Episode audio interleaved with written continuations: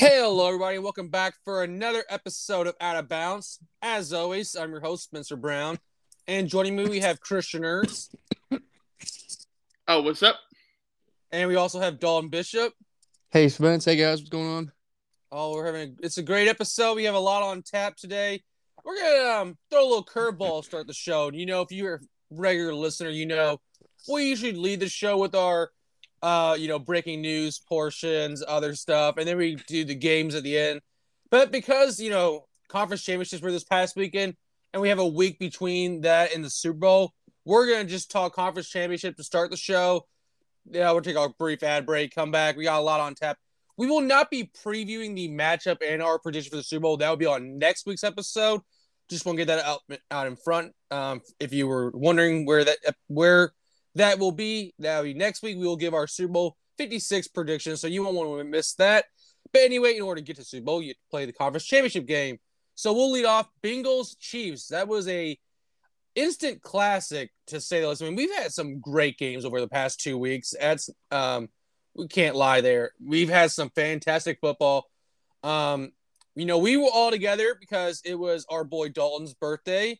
Um, so we went out to get some food, watch the first half of Bengals Chiefs. First half, not much to um wasn't very exciting until about the very end when it is 21-3 Chiefs. Cincinnati scores, makes it 21-10. And you think, okay, Kansas City, worst case scenario, they're getting a field goal out of this drive here. Um, they drive down and they're at the they're in the within the five and Mahomes decides, hey, let's go for it. Um, they throw a uh, bubble route, which is such a bad play call, at least in the video games. Maybe in real life it is too. I'm not a big fan of that play. That's just me personally. Um, Tyreek Hill gets stopped short. You can see Mahomes is calling for a timeout. Two things wrong there. They're out of timeouts and the clock hits zero. So that appears is just bad management on Mahomes. I don't know if Mahomes said, hey, let's go for it here. I can get it. You maybe thought they had the timeout in the back pocket and they didn't. Um, either way, that we I think that's a turning point of the game because there's only 11 points. Sure, you see what the ball started the second half, and you thought, hell, they're probably gonna go down and score again. They didn't. McPherson gets a field goal late in the third quarter, cuts it 21-13. And then um, was Mahomes doing an interception, and the Bengals are going down the field. They tied up with a touchdown, two point conversion right before the um third quarter in. So you go into the fourth quarter tied at 21. Real quick, I forgot to mention CJ Uzomah got injured early in the first quarter and missed the rest of the game. That they made all of this without CJ on the field, which I think is it's testament to you know the no quit from Cincinnati, Joe Burrow and company. Um, fourth quarter not super eventful. You have obviously you have McPherson's kicking the field goal with six minutes to go. Cincinnati has the lead, and then Kansas City's driving down the field, and it's they get first and goal within the side of the ten, obviously. And we're texting back and forth, and my thought is, if it's fourth down, barring something unforeseen here, they're definitely it appears going to go for it here, um, and go for the win.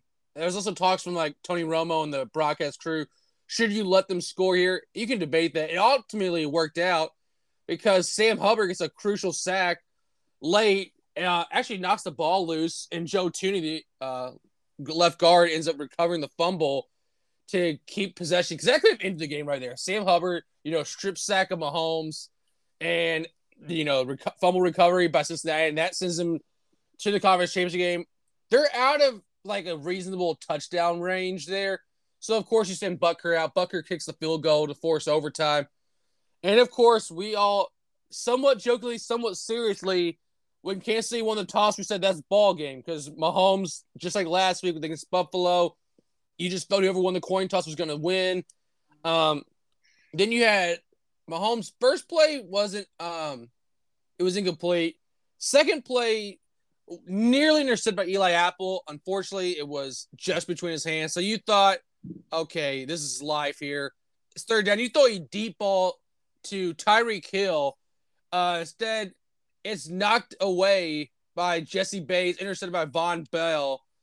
And, you know, Cincinnati takes over, and all they need is a field goal. You could just feel it right there that Joe Burrow was not going to let this team down. Um, you know, they do some safe plays, some runs, some short passes. They get into field goal range.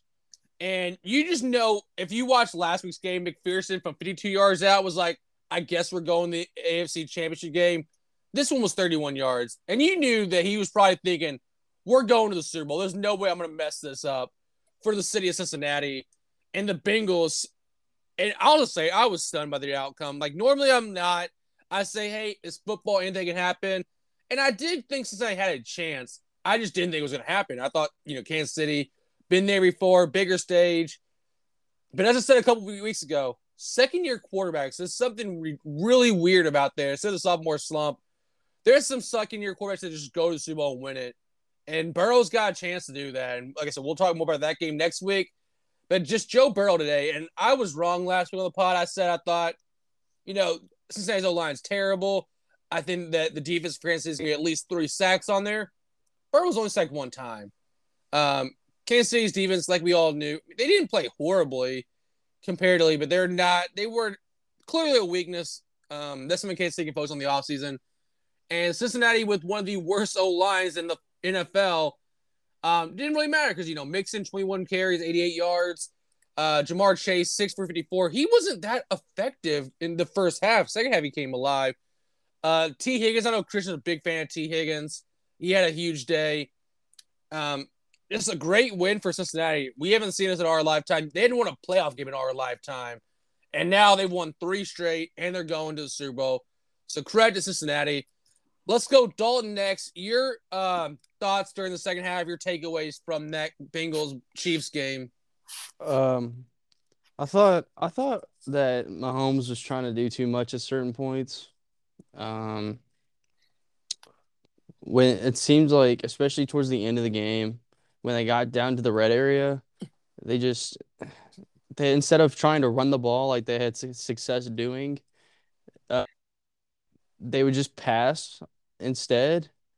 Um, the Cincinnati Bengals would rush three and drop eight. Uh, I don't, I, I don't, I don't, I don't get it. I don't really understand what their what their reasoning was behind that. Um, like why why do the Chiefs want to get cute instead of running the ball? And you all you all saw that uh, like Patrick Mahomes would run around and try to make something happen instead of standing in there when there's you know and looking for the right guy that's open and maybe he saw something that I didn't, but I just thought that he was trying to be extra. And that's what really pissed me off. Because I was like, you guys have a chance here to pull this thing out at home. And yet, and yet you are letting a team who rightfully has, you know, they have you they have like every reason in the world to be there. I'm not saying they're a bad team. But you're at home and you blew a 21 to 3 lead, if I'm not yep. mistaken. Yep. 18 points large, ties the largest in conference championship history. 21 to 3. And all you have to show for it in the second half was getting cute and a loss. Uh, I thought that game, I thought the play that you were talking about, Spence, to Tyreek Hill to end the first half was awful. God awful. My sister could have called a better play than that. Uh, why not take the points? Just take the points. You'll go up 24 to 3 going into halftime. And if I'm not mistaken, they got the ball back to start the second They half. did. They didn't do anything. They have nothing to show for it. Nothing, nothing to show for it. You could have put this puppy away by the by the middle of the third quarter. And instead, you do a dumb play called it in the first half. Or first yeah, first half. And then you let Cincinnati back into the ball game. And usually what happens with underdogs is that if you let them stick around for a little while, eventually they're going to come back. That's just the nature of the sport. I was pissed. Not, not, not I'm not gonna lie here. Like I was mad. um, I was happy for Cincinnati, but I was mad that the Chiefs, you know, for all for all the hype surrounding their offense specifically.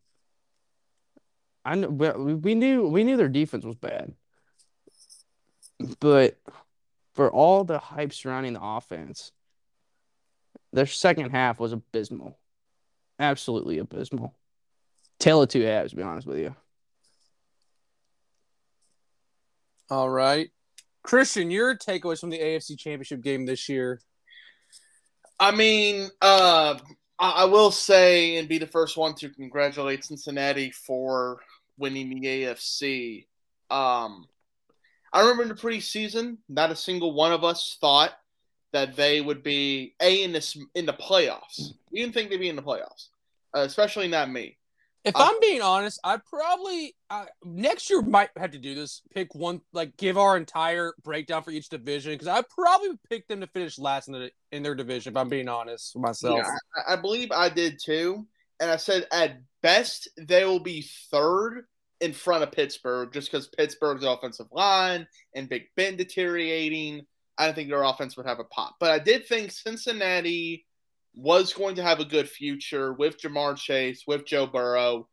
I just questioned defensive line signings. Obviously, Trey Hendrickson has just blown the roof off the place, and he's one of the best pass rushers right now in the NFL. When he was signed in the beginning of the year, I'm like, okay, he's good, but how good is he going to be? He was a rotation guy in New Orleans, and he was good, but like he's the guy now. How's that going to fit out? And obviously, he's been phenomenal. Uh, Joe Burrow, you know, or Joe Burr, as a lot of people are just calling him. Um, this is like this is probably the favorite NFL player uh, of a lot of fans. Everybody wants to be like Joe. He is just this cool, chill dude. Um, I mean, ever since he's been you know stuck in his you know house alone and trapped in New York, he's been an absolute beast. If you get uh, the comparison, you know, he and uh, uh, McCollum look very similar. Um, but no, Cincinnati absolutely deserves this win. And about Kansas City, uh, all three of us can agree. You know, I, I'm not the biggest fan of screenplays. I get that it, it throws people for a loop and it can confuse the defense sometimes, and it's kind of a trick play ish. But you're doing a bubble screen with with two dudes coming at Eli Apple made finally actually did something, uh, made a tackle before going into the half. Um, and then Kansas City, they owned the first half. I think we can all say that. They owned Cincinnati in the first half. They decided we're going to be the flashy Chiefs, like we were a couple years ago, and make some amazing plays and do Tyreek Hill, Patrick Mahomes. Oh, it's going to be amazing instead of playing football. What they why did Kansas City struggle in the beginning of the year and the middle of the year? Because they try to be too good instead of just being good. They had to be the flashy. They had to make the explosive play, the no look pass, the one hand catch. I mean, they just had to do all the moves and fancies, and they were one point three and four, dead last in their division, which they somehow won. But Denver, Las Vegas, and uh, L.A. Chargers were over them, you know, lead wise. And we're all kind of like Kansas City is just kind of a bum kind of team. Defense isn't strong. They've had no pass rush. They they picked up Melvin Ingram, thank goodness, because he was the only one to actually sack Joe Burrow. Uh, and also credit uh, Joe Burrow with you know moving around the pocket and even going for some long runs uh, when the pocket did collapse. Because I mean, Chris Jones was in his face a lot and could have sacked him and actually moved away uh, towards the end of the game. I remember one in the fourth quarter, but Cincinnati O line did good enough. You know, obviously Tee Higgins and Ja'Marr Chase did their job. Um, and I mean, Ja'Marr Chase, he didn't put up the stylish kind of numbers that we're used to seeing from him. You know, he's he wasn't the you know top top guy for Cincinnati. You know, he had six catches, fifty four yards. He wasn't really a primarily guy. Tee Higgins was the guy, and he's usually their number two. Um, but I will say, you know, Cincinnati they play very well, and you know, Joe Burrow, Joe Mixon, Zac Taylor, uh, they have had a tremendous year. Um, obviously, we'll talk about you know my prediction, but I mean, at this point, Cincinnati fans, you win. It is one of the greatest years of all time because it's seriously from last in the AFC North to first, like the absolute first. You know, in three years, you have the number one, number five, and possibly uh, the number 32 overall pick, and it's just your pick. You didn't trade any of that. Um, so congratulations, Cincinnati.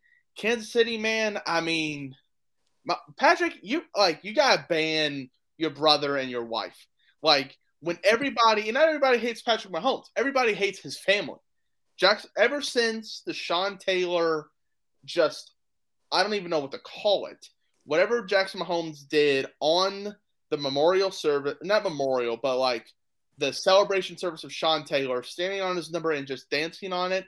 I'm sorry, lost all my respect for that human being. Oh, I have, I've lost all respect for Mahomes' wife, and that's just because I'm a Patriots fan. We played him the conference talk a few years ago. I've hated the family for a while. Exactly, and it's just like, and my thing is like they have to realize like, if you're like if you're the bigger than your you know brother slash husband, like I'm sorry, you need to shut up. Like they like the only reason you're famous because the last name of one of the greatest quarterback talents you've ever seen in the NFL, and Patrick Mahomes. And a lot of people want to talk about Joe Burrow being better than Mahomes. Like, come no, the brakes. it, it's not like it's not. It's comparable, but like, I think everybody and their mom would pick Patrick Mahomes just because he's a gunslinger. Joe Burrow is tremendous and he's a superstar, and you know a lot of teams would absolutely take him up. But if you got Mahomes over Burrow, I mean, I just gotta go. I gotta go Mahomes right now. But um, congratulations, Cincinnati, Kansas City, man. I mean, they gotta work on defense. They gotta find some pass rushers in this class. They gotta look for some secondary. Their offense, it's good. I mean, you don't need to get another receiver. You don't need to get a running back. You don't need to get fresh new uh, offensive line and weapons you need to focus on defense because it's one of the worst offensive lines.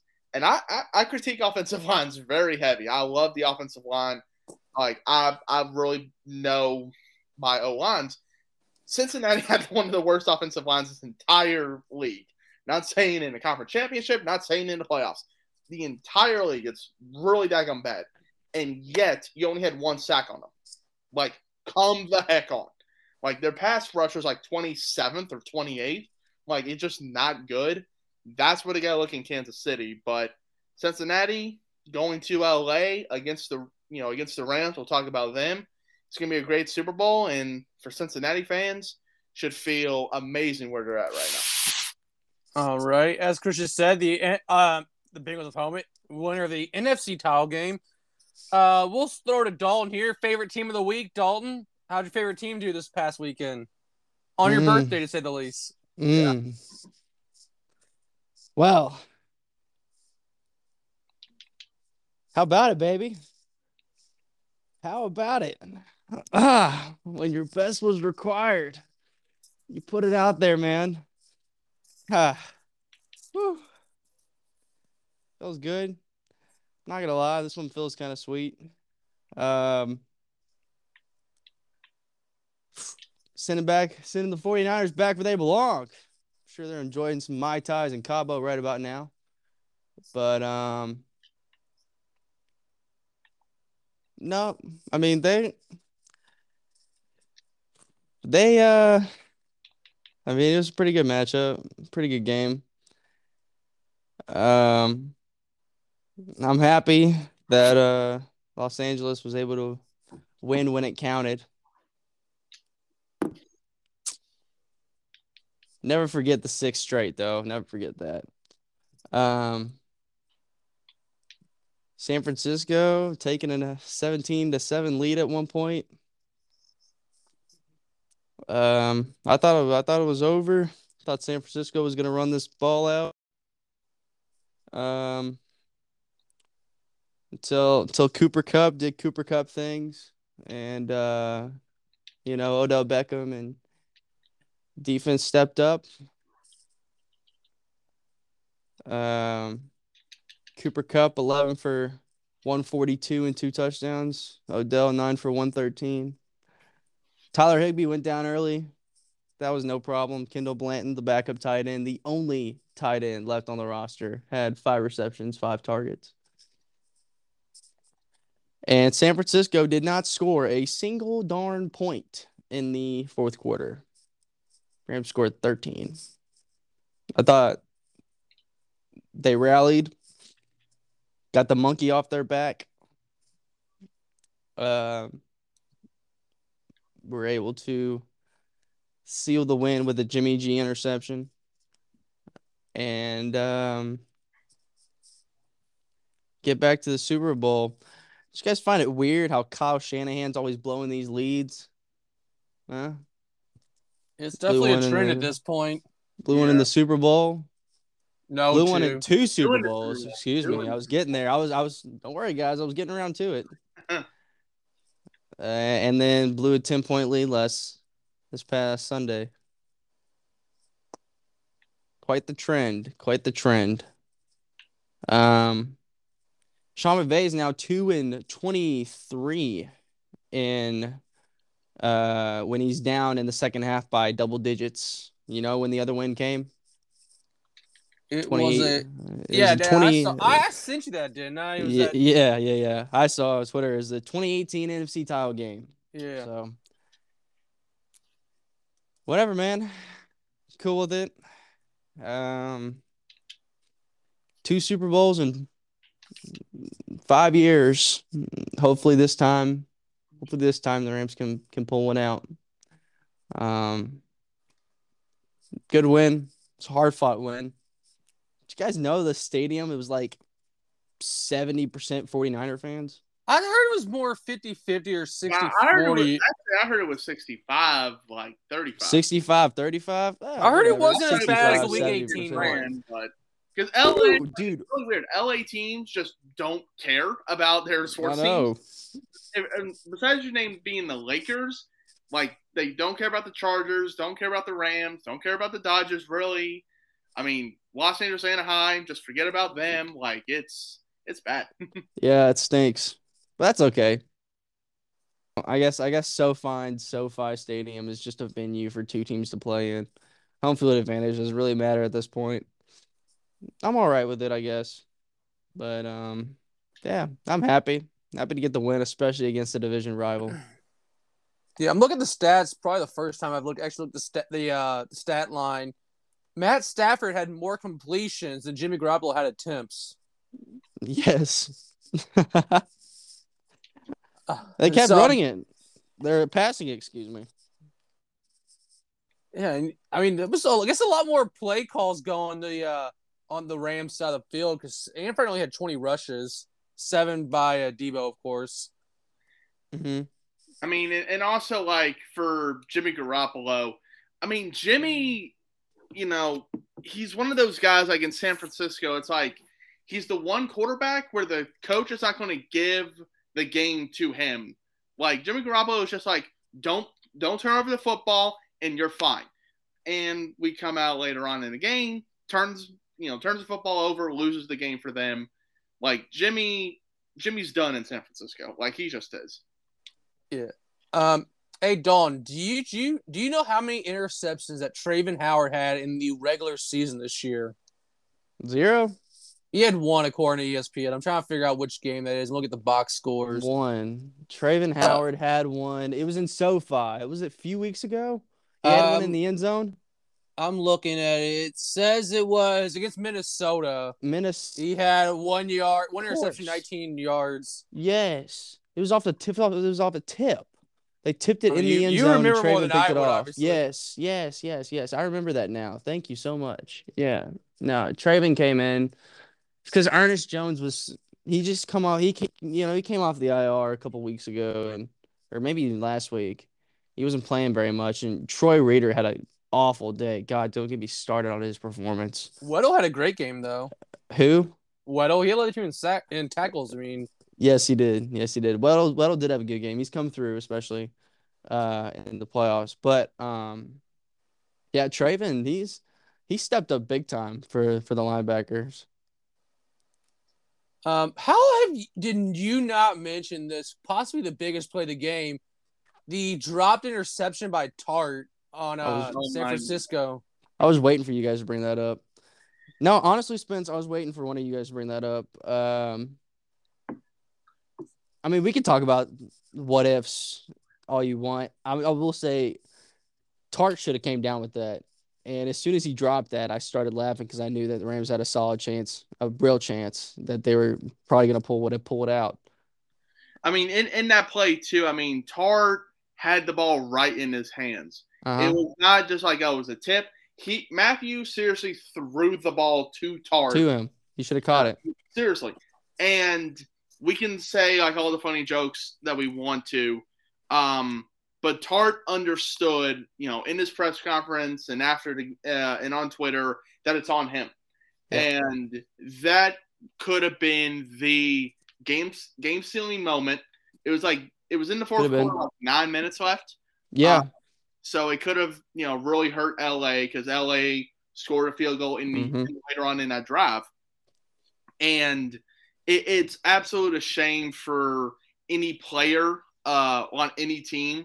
Like if he just had that one play, that one catch, the one interception, the one throw, uh, the one block, it could have been a different story.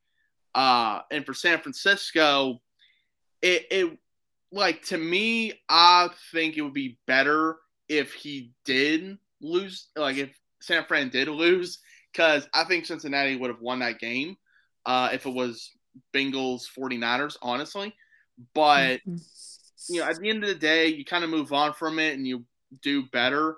Uh, I, and I've known people that miss a catch, you know, miss a play, and they work on that kind of skill the entire offseason, or like they really hammer it in. So Tartt's going to definitely warm up with the running backs, receivers on catching. So that play may never happen again. So He has four interceptions for his career, so I'll come a little bit of slack, but that ball was like right to him. Unfortunately, like I, like I said, we talked earlier about the Cincinnati game. There's a play Mahomes nearly intercepted, and he tried going for the home run ball next play to try to catch him off guard and, uh, you know, kind of expose him for maybe Eli Apple could be in the same conversation as Tartt if the next play was an interception. Uh, man, if Eli Apple had intercepted that ball right there, Cincinnati could have made the Super Bowl.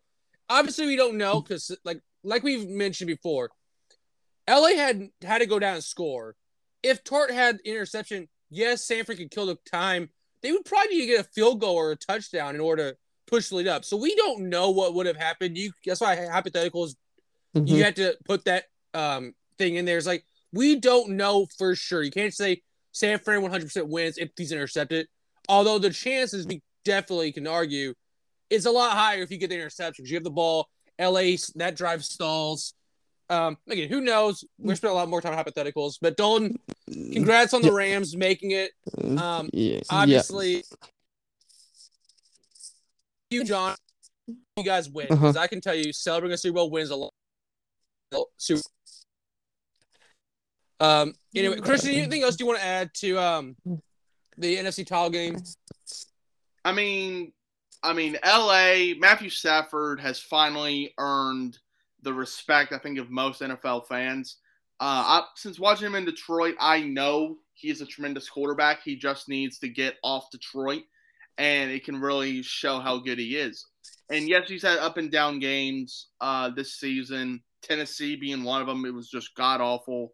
Uh, you know, kind of earlier in the season, but for LA, like they need to win this game big because they traded multiple first round picks over the last several years to get Jalen Ramsey and to get Matthew Stafford. They traded seconds to get Von Miller, uh, signing Odell. They have a really, really highlight LA kind of team that they need to win. Aaron Donald uh, to really push in the, his legacy even more. Um, with Cooper Kupp, I mean, he's going to win Offensive Player of the Year.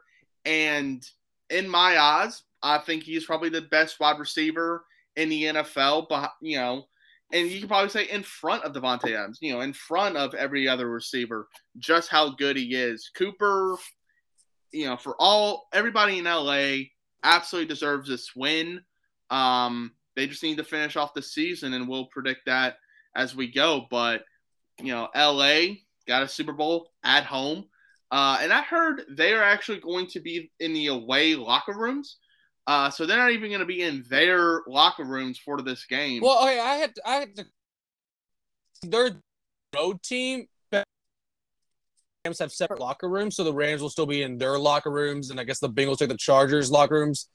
But yeah, because it alternates uh, who hosts. Like last year was in Tampa, NFC hosted. Like yes, it's LA Rams, but also the Chargers have it. So the AFC is the home team designation for this game, and then next year when it's in Glendale, Cardinals will be the NFC home team designation. So it's just a designation on the scoreboard, really.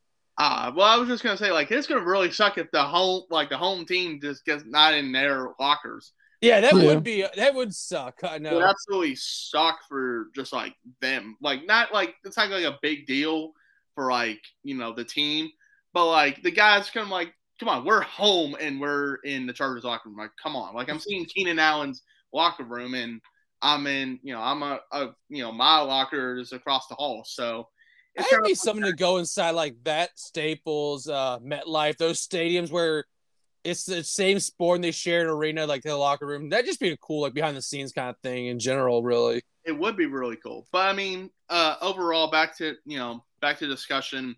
Uh, it's great for LA. It, I, I'm gonna enjoy the Super Bowl. I wish you know one of our buddies here on this podcast uh, didn't have to teach, and or we would have a you know real fun night. But um, overall, it's going to be a great Super Bowl between Cincinnati and the LA Rams. All right. Next, on to the Pro Bowl. No, we're not discussing that. No oh, one cares. Nobody cares. If you're gambling on this game, you have a problem. Call one eight hundred Gambler. Um, if you're going to the game, well, you know, have a good time, obviously. But uh, anyway, we're gonna take a quick ad break and we'll be back with some NFL news and notes. And we're back from the ad break. We had a, a very eventful week in the NFL. Uh, lead story, obviously, we're gonna discuss this, and I just just want to take a moment here. Um, you know, one of the greatest quarterbacks to ever play the game, Tom Brady, has announced his retirement from the NFL. Spent 22 years in the NFL, 20 years in New England, and you know, to sum it up in three words, simply the best. I think Tina Turner put it perfectly there um, in that hit song. That like you knew when Tom Brady stepped on the field, not the first time. Obviously, no one knew what he was when he came out of Michigan, but as his career went on, you just knew if Tom Brady was on your team, if he was on the other side of the field, anything, nothing was impossible with him. He could come back from any deficit. We saw that several times in his career. The comeback kid, um, a lot of games coming to mind. There was a 24 nothing game against Denver in the regular season one year, tied it, went to overtime. Uh, obviously, the Super Bowl 23 deficit came back. Even the Rams game a few weeks ago, down 27 3, ties it up, doesn't see the ball again, but he did all he could essentially. Uh, he's my favorite quarterback to ever play, favorite football player I've ever seen. Yes, I'm biased, I'm a Patriots fan. I fell in love with the team because of him. I started watching football 2007 during the perfect regular season, I didn't know anything. I just saw they were on TV and they were good. I picked them. Um, haven't looked back since. Uh, just enjoyed every single moment. Super Bowl 49, one of the happiest days of my life because that was the first time I got to see uh, my team winning a championship at the NFL level. Uh, Malcolm Butler's performance, just the entire post and run. from Brady, like start to finish, because they were down 14 twice. Nothing was impossible. Brady kept them in the game. Um, obviously, I can't talk Brady without the heartbreaks. The Eagles Super Bowl was devastating. The second Giants one, I remember much more than the first Giants one. Uh, sucked, to say the least. I didn't want to go to school, but I did anyway. Um, don't I want to mention this briefly just because it's Tom Brady's legacy, but the Rams Super Bowl 53, Brady didn't have a great game that day, but the second half, they opened the offense up. Him and Gronk. Um, last time they played against a Patriots duo. Um, sent that that was just a special drive there and hand off to Sony Michel because Bray wasn't afraid of, you know, running backs having a good game. Let's show them some love. Get the running backs involved. Ultimate team player. Um, again, like I said, favorite player I've ever seen. Football field. When he left New England, is I almost cried. Like I was that devastated because Sky knew I was hoping to play one team his entire career. Uh, unfortunately, went to Tampa. I wanted to hate the guy. I, I just couldn't because you know I got to see three championships with him as the quarterback.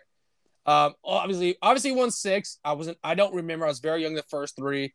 But uh, to go to Tampa, winning your first year there, when you also have the offseason, COVID hits, you're not around the team much.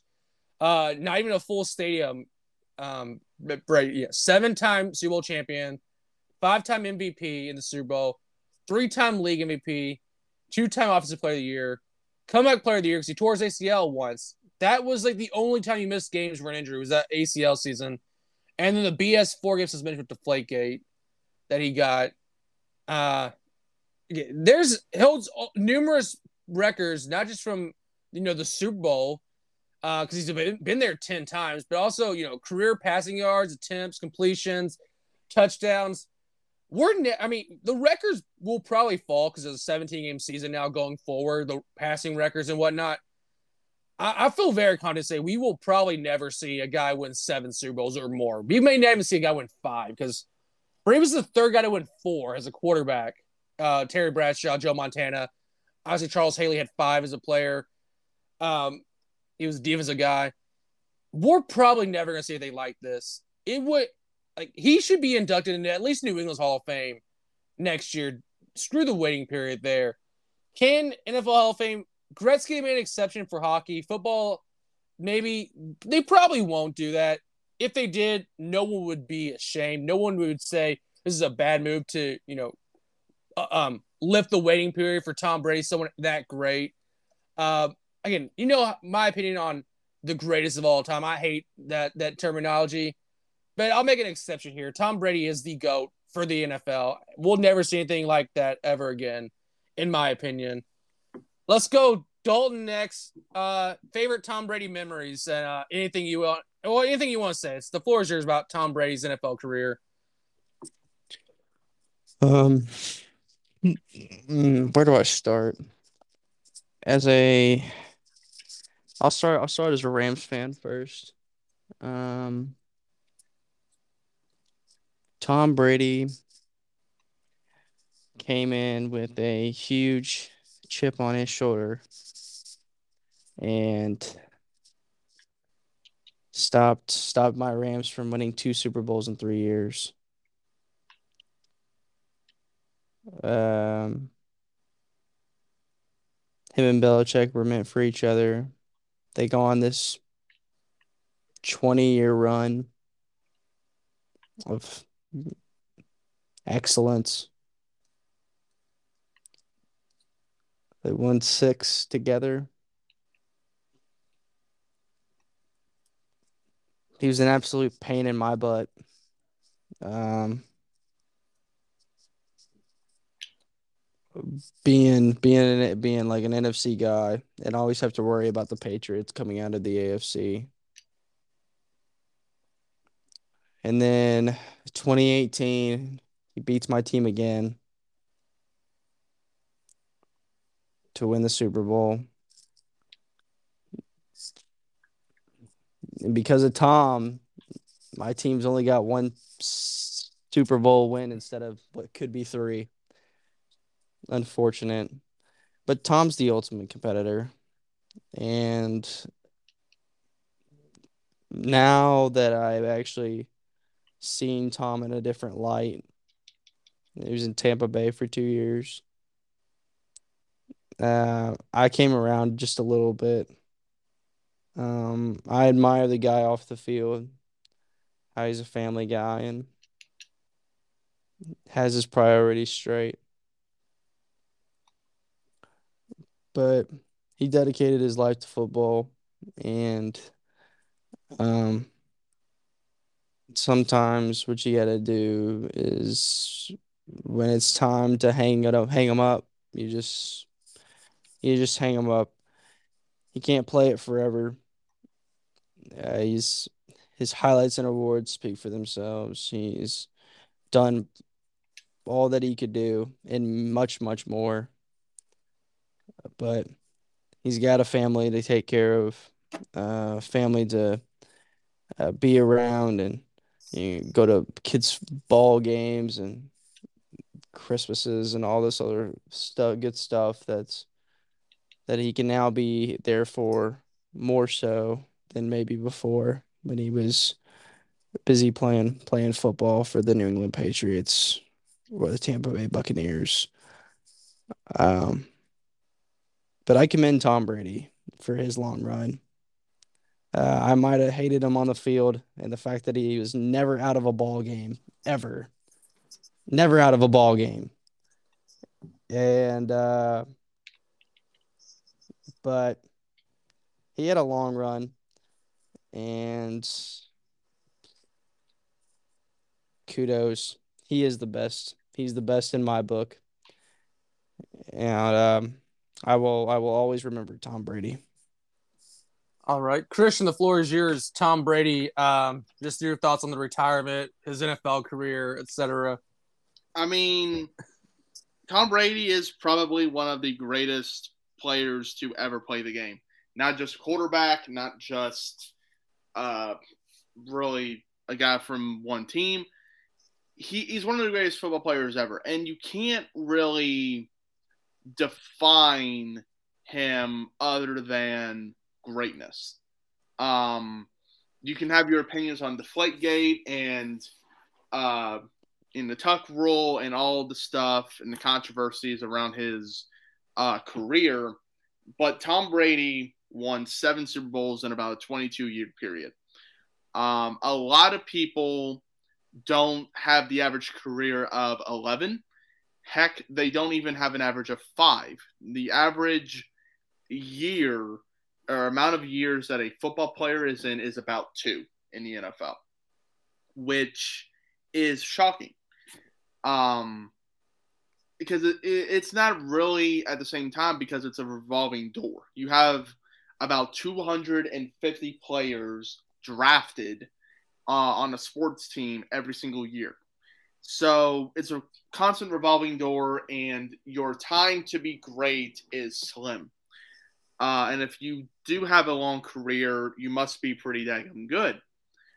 Tom Brady, in my eyes, you always hated to play against him, and I hated watching him.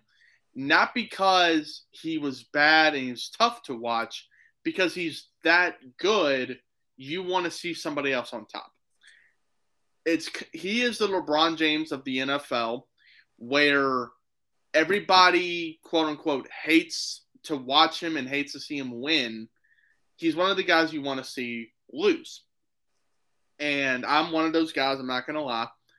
But at the end of the day, this is the greatest quarterback I'm ever to see in my life. And not based on talent, We've all we have all seen the 40 yard dash. We have all seen the definition, I guess, of his body uh, when he was coming out of Michigan in the combine. This is not the greatest athlete in the world in terms of raw speed, power, throwing ability. Because I mean, like, come on, the Tom in his prime eh, compared to like Aaron Rodgers in his prime, arm wise, no, it's Aaron Rodgers, Patrick Mahomes. Like I, am like since I think you would agree, like as a quarterback talent of just arm ability, running ability, like Lamar, Mahomes, Aaron, all these guys, Josh Allen. Talent wise, it goes to the other guy, not Tom Brady. Everything else in terms of mental prepared and preparedness and just overall leadership ability, it's Tom Brady 100% and you can, like Dalton said, you can never kind of count him out in a football game. If there's time remaining to like get a comeback going, Tom Brady's going to get it, right? Like 28 3. We obviously all know that from Atlanta uh, in the Super Bowl in 2016. Um, you know, we've seen when they were down, I think it was 24 3 or something, uh, or 27 3 uh, against LA Tom still fights and has grittiness to him. and he's one of the greatest players to ever do it. I mean, he holds records, and I have him here. I mean, he has the overall records for wins as a starting quarterback, Super Bowl wins, playoff wins, starts, uh, passing, um, you know, yards, touchdowns, and attempts, completions, 20 pass touchdown seasons, games with a touchdown, games with two plus touchdowns. He he's a t- he's a great overall player, and everybody loves him. I mean, in his final season at age 44, he led the NFL in passing yards with 5,300 yards, passing touchdowns with 43, passing attempts with 719, and yards per game 312.7. At 44 years old, you can't you can't give these stats to anybody else when they're in their 40s. Heck, a lot of you guys are their 30s. Big Ben is close to being 40. He can't do this. Philip Rivers at the end of his career, he can't do this. Drew Brees, he could do the attempts and touchdowns because he got Michael freaking Thomas. But I mean, some years, I mean, yeah, he's got Chris Godwin and he's got Mike Evans and he's got Gronk. But when does he usually have a top five wide receiver on that team? Usually none, right? So players love him, coaches love him, the media obviously loves him. Of course, the opposing player hates him because they know he's going to be a real big pain in the butt because we can be up a million to nothing. We're probably going to lose a million and one to a million because Tom Brady's just that competitive. He's one of the greatest players to ever play. Uh, and I forget where the stat was, but Tom Brady played, you know, he, of course, six quarterbacks were taken in front of him. One, uh, you know, was from the University of Louisville, where we are from. Um, and Tom Brady outlasted all of them. You had to double. I forget the first overall pick, uh, who went to I believe it was Cleveland or Philly, but you know he stayed for 11 years. Tom stayed for 22, and a sixth round pick out of Michigan is one of the greatest players to ever play the game of football. It, it's a story. It's it's just, it's going to be in the movie theaters I think soon, where everybody doubts him, everybody hates him, and all this stuff and he comes out as one of the greatest players of all time. So, you know, um, I mean, I got nothing much to say. Just RIP Goat's career because we're never going to see a career like this, or probably in our lifetime. Yeah, the crazy thing about Brady is he never fell off the proverbial cliff that everyone thought was going to happen. That normally happens to guys. We saw with Peyton, obviously. We saw with um, Big Ben towards the end. Drew Brees, even that cliff that they just take a steep dive. We never saw it. Like you said, Christian, his last year. Now the extra game helped for sure. He had his most passing yards in his entire career at this point. Uh, with first, the only time he ever went over five thousand yards in a season was this year. Uh, like forty three touchdown passes, led the league in that. He is probably going to finish second MVP. And it's not inconceivable to say that he never another great season. Like we know guys, um, you know, Calvin Johnson retired early in his career. Um, Terrell Davis, even that's a, a little bit back, he had injuries issues. Um, Andrew Luck, even retiring early. With it, Andrew Luck was just beat up, but Calvin Johnson had a lot left in the tank. Barry Sanders probably a lot left in the tank. Brady, you could argue he had a bit left in the tank. He could have kept going if he wanted to. Um, so yeah, he if you want to get technical, he probably he beat Father Time. Like he didn't fall off. He just, as someone put it, uh, Matt Chatham, NBC Sports Boston, he just basically took a knee because he was that far ahead of everyone. Um, he's like, "I'll retire when I suck," and even then, he he lied about that. Um, a lot, uh, one of the greatest ever play. My favorite player in NFL history. No one's going to top it. Number 12 is going to be retired in New England sooner rather than later. Um, we got more left in the show, so I hope you um, stuck with us through the Tom Brady Love Fest, at least from my end. Um, other news in the NFL Kevin Colbert, the Pittsburgh Steelers vice president and GM, has announced that he is going to step down after this year's draft. Uh, I don't really know what benefit stepping down after the draft. I guess he wants to see the draft one last time, kind of like the Ravens had with uh, Ozzie um, a few years ago. They let him seek through to the end of the draft, and then they he you know stepped aside after that. He's been in Pittsburgh in some capacity since 2000, director of football operations, became the general manager in 2010. He's been with the team, helped put together two Super Bowl champions um, that we mentioned last year when we talked about Big Ben. Super Bowl 40, they beat Seattle. Super Bowl 43, they beat the Cardinals, and they made a couple years later, lost to the Packers. Uh, Colbert's only 65 years old, but I guess, you know, whether he wants, guess he sees more like Brady wants to spend time with family as he gets up there in age. He's obviously a lot older than Brady. It'd be really fascinating to see who Pittsburgh hires to succeed him. Um, that is, as my according to my collection, that'll be the only GM job open because the Raiders filled it. We'll talk about the Raiders GM situation later on the episode. Um, there's definitely some qualified candidates out there that have been getting looks from other teams, and I guess they've just been looking and they think that if I had to guess, I think Pittsburgh probably is going to promote in house. That seems like an organization that, you know, they'd rather promote from within than get an outside candidate. You know, who knows what the Rooneys are going to do. Um, just thought, you know, congratulations, Colbert. Hopefully, you know, Pittsburgh gets one last good draft to sit him out. Dalton, your thoughts on Kevin Colbert stepping down after the draft this year? There were some reports that he was that he was going to go out with Ben. Um, well, I guess he is now. I guess he is, and um, you know, sometimes that's what you got to do. You might see the trajectory in which it's going. You might think that it's time for him to just stop. Maybe he's got other things in life that he's got to worry about or that he wants to go ahead and try or wants to do.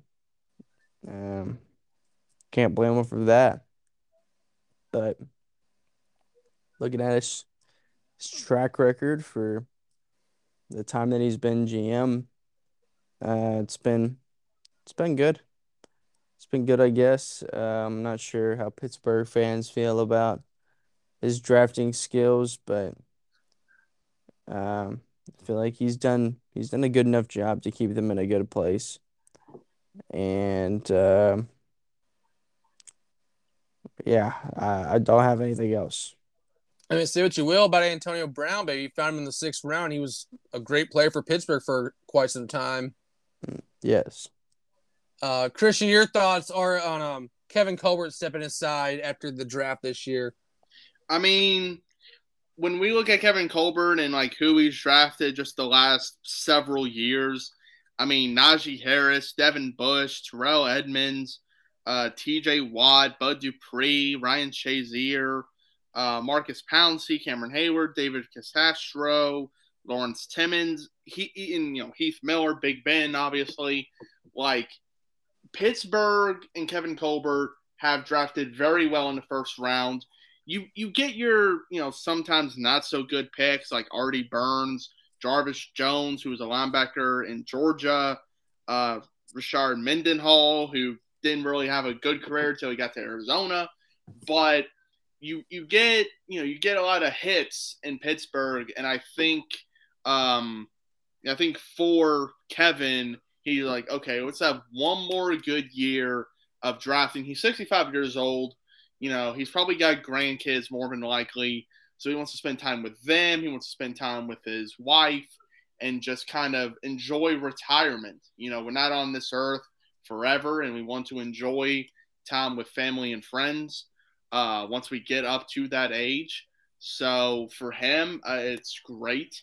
Uh, he's you know having one more kind of you know next couple months of the draft process and help Pittsburgh still continue to be a very good team. Um, and I mean, other than that, Pitt Pitt's gonna find a good guy.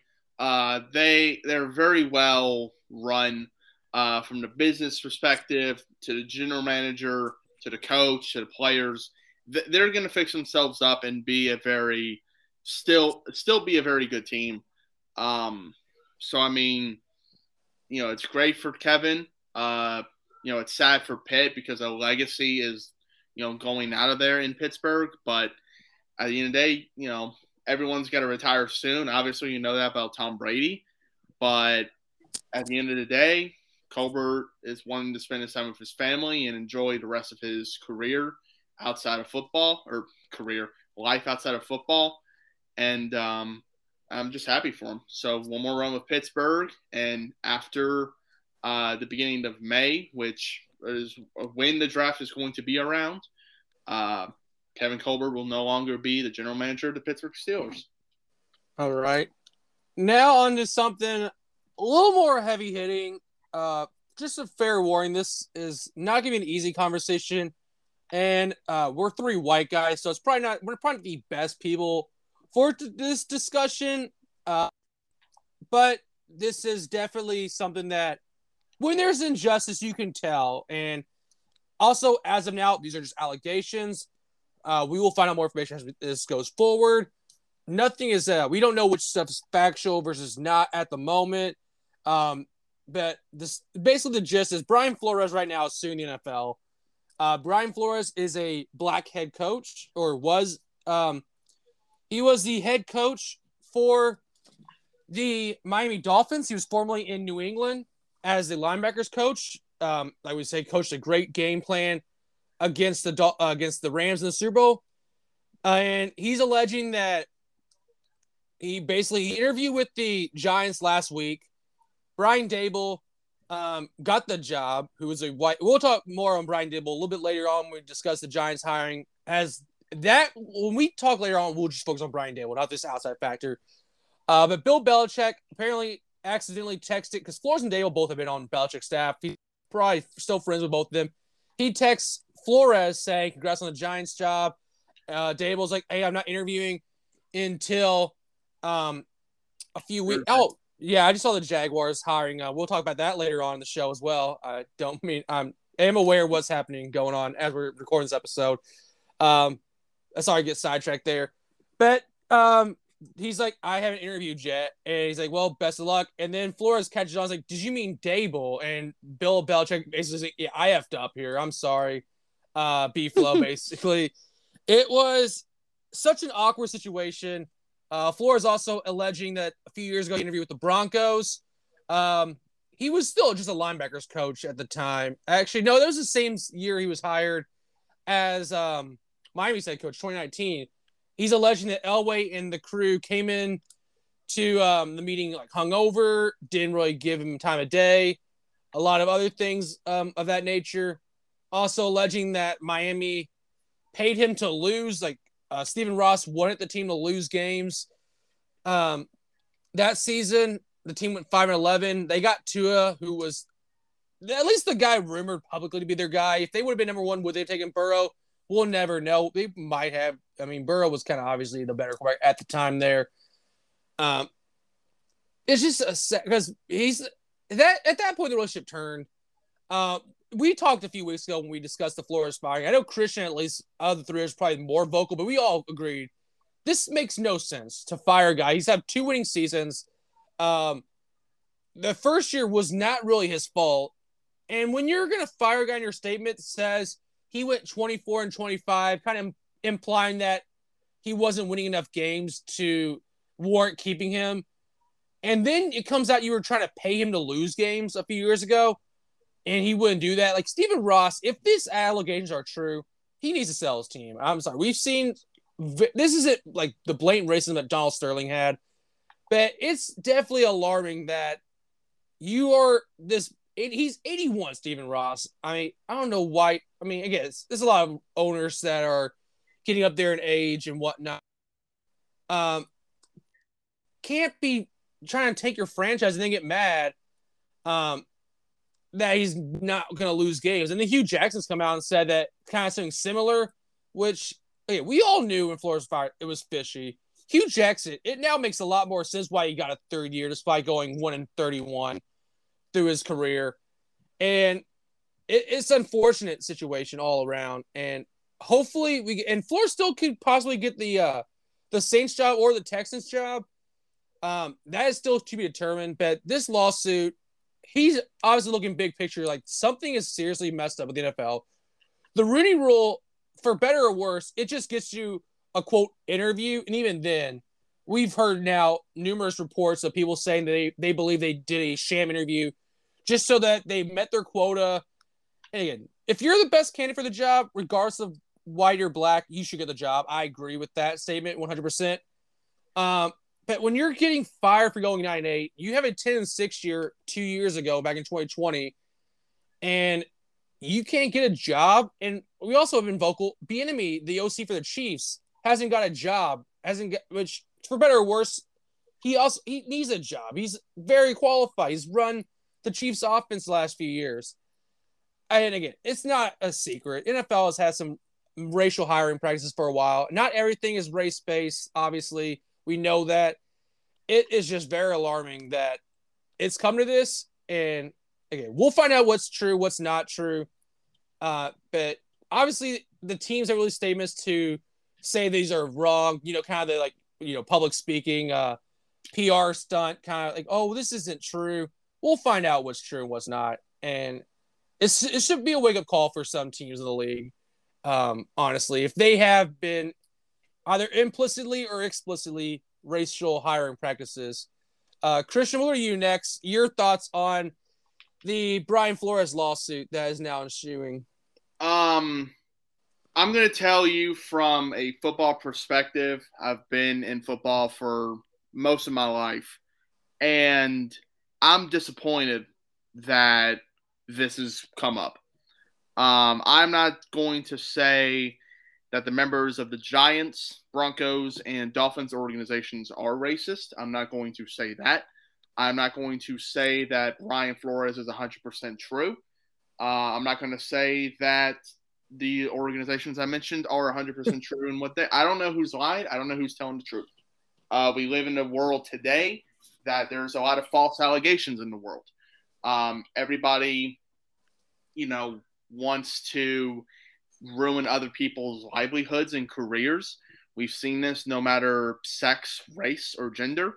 Um, we have seen people try to cancel one another because of reasons. You know, there's a whole bunch of that. Um, if, if these are correct, or at least some are correct, um, the league should definitely look itself in the face and really try to find a way to fix this situation. Um, I was hearing from other uh, media analysts saying that the owners slash GMs should actually make a report of exactly why they hired so and so over so and so. Um, Brian Flores is a really good coach. I truly believe he was screwed out of Miami. And like you said, Spencer, the fact that the report came out that $100,000 was being offered to Brian to lose for the draft spot. And then the number one argument for why you leave, you let Brian leave is because he has a losing record. To me, that's a slap in the face. I don't I don't care who I don't care if you were a white man or a black man. If you get fired because of that, you would absolutely sue the crap. I would sue the crap out of uh, Miami because basically you told me to lose and then you fire me because I can't because I haven't won. It's very disrespectful to the game. It's disrespectful to the person, and it should be disrespectful to your organization. Um, I, I'm very just displeased with this. Uh, with Denver, you know, it you and, and again, I do not believe all these are 100% true or false, but if you're any type of management and you have an interview for an open position, as well as them, you should be ready to discuss uh, possible hirings. You should look your best because you know because even though you're interviewing them, they're also interviewing you to possibly take this job. Um, because they're not desperate. Obviously, these coaches would be very much needed in the NFL and college, and they'll absolutely go anywhere they can as long as they are getting paid. Uh, the Giants is iffy, obviously, with they had their guy set, but yet they still want to have the interview to fulfill the Rooney rule, and I'll get to that in a minute. But it's very disrespectful in just a kind of coaching matter. I'm not going to say again that this is any race racial content, even though it very much looks like it. But I'm not going to publicly say these people are racist because that's not. I mean, I'm a white man. Uh, that's not my uh, discussion to talk about. And then with the Rooney Rule, um, I've been a big proponent of it. Um, even though I think it should be established, there needs it's not enough. Uh, and obviously, there was uh, after 2020, uh, it was revised to have two minority coaches um, to be interviewed, in, you know, instead of just the one. Dallas Cowboys obviously talked about that with Mike McCarthy being the head coach. And in that process, Marvin Lewis, who was the former coach of Cincinnati, he was interviewed for like 20 minutes and that was it. When McCarthy had like hours and home visits and crap like that, Marvin gets a 20 minute interview. If you if you can't see how that is, that that's just odd. Um, and at the end of the day, we'll see what happens. Um, if it does come to be true, in sense of if Brian's is 100% true, then these owners and also Denver doesn't have an owner and they're up for sale. Um, the owners definitely need to sell the team. They really need to have new, fresh minds and faces uh, in these organizations to understand that they need some more diversity in the locker room and at the coaching helm. Um, and if these allegations are false, if Brian just made all this stuff up on the fly, then to him, again, you're disrespecting, you're trying to ruin people's lives and careers off of, off, off of false narratives. Uh, and again, I'm not saying this is true or this is false, but it is a big shame whichever way it comes to the point. Uh, I do want to trust Brian because I don't think I think there should be a bunch of change in the NFL and make the league more diverse uh, and you know who's playing, who's coaching, who's the general manager, who's the owners, uh, and make sure everybody has a piece of the pie and no one is left out of any type of room. Um, I mean, obviously, this is not going to be over. This is going to be a while before the truth really does come out. Uh, and possibly when the suit will be finished. But it's a whole big discussion. It's a whole big topic. Um, you know, I really, I just hope the truth just comes out. I don't care which way it goes. Whatever is 100% the truth, I want that to be out, whoever it is. And I mean, that it, it's just a, it's just a rough kind of subject because obviously uh, this kind of subject has been mainly focused in the last several years.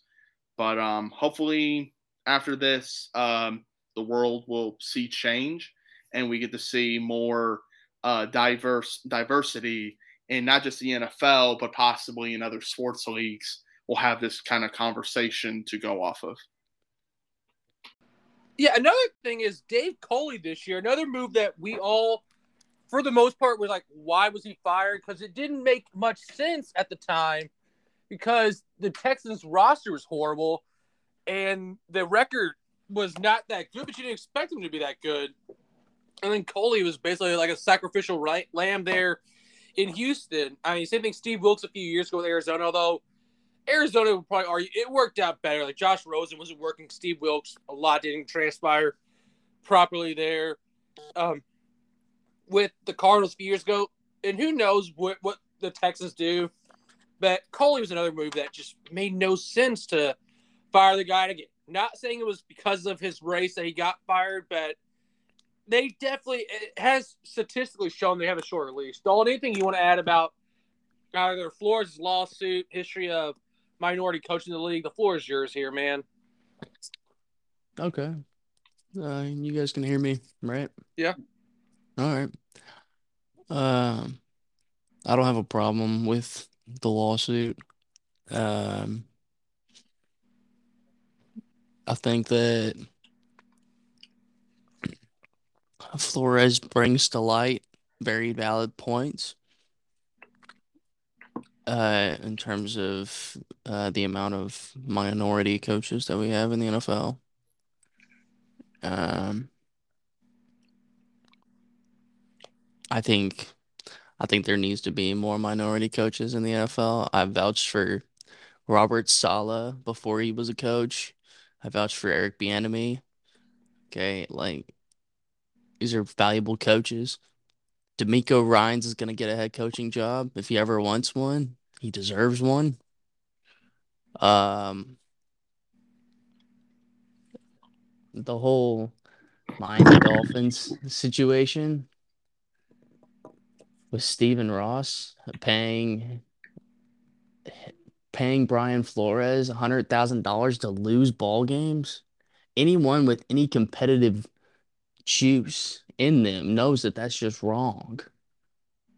That's just wrong. And uh, me and Christian coming from competitive, like, who've played sports before, knows that uh, if we were in Brian Flores' position, we wouldn't do that. I don't give two craps if you want to a Tagovailoa or a top five pick. I'm not losing ball games just because you want a player on purpose, mind you. Like throwing them. That's like throwing ball games. Why would you want to do that? And then your butt's going to get fired because you're not winning games eventually. Like that's just that's a whole bunch of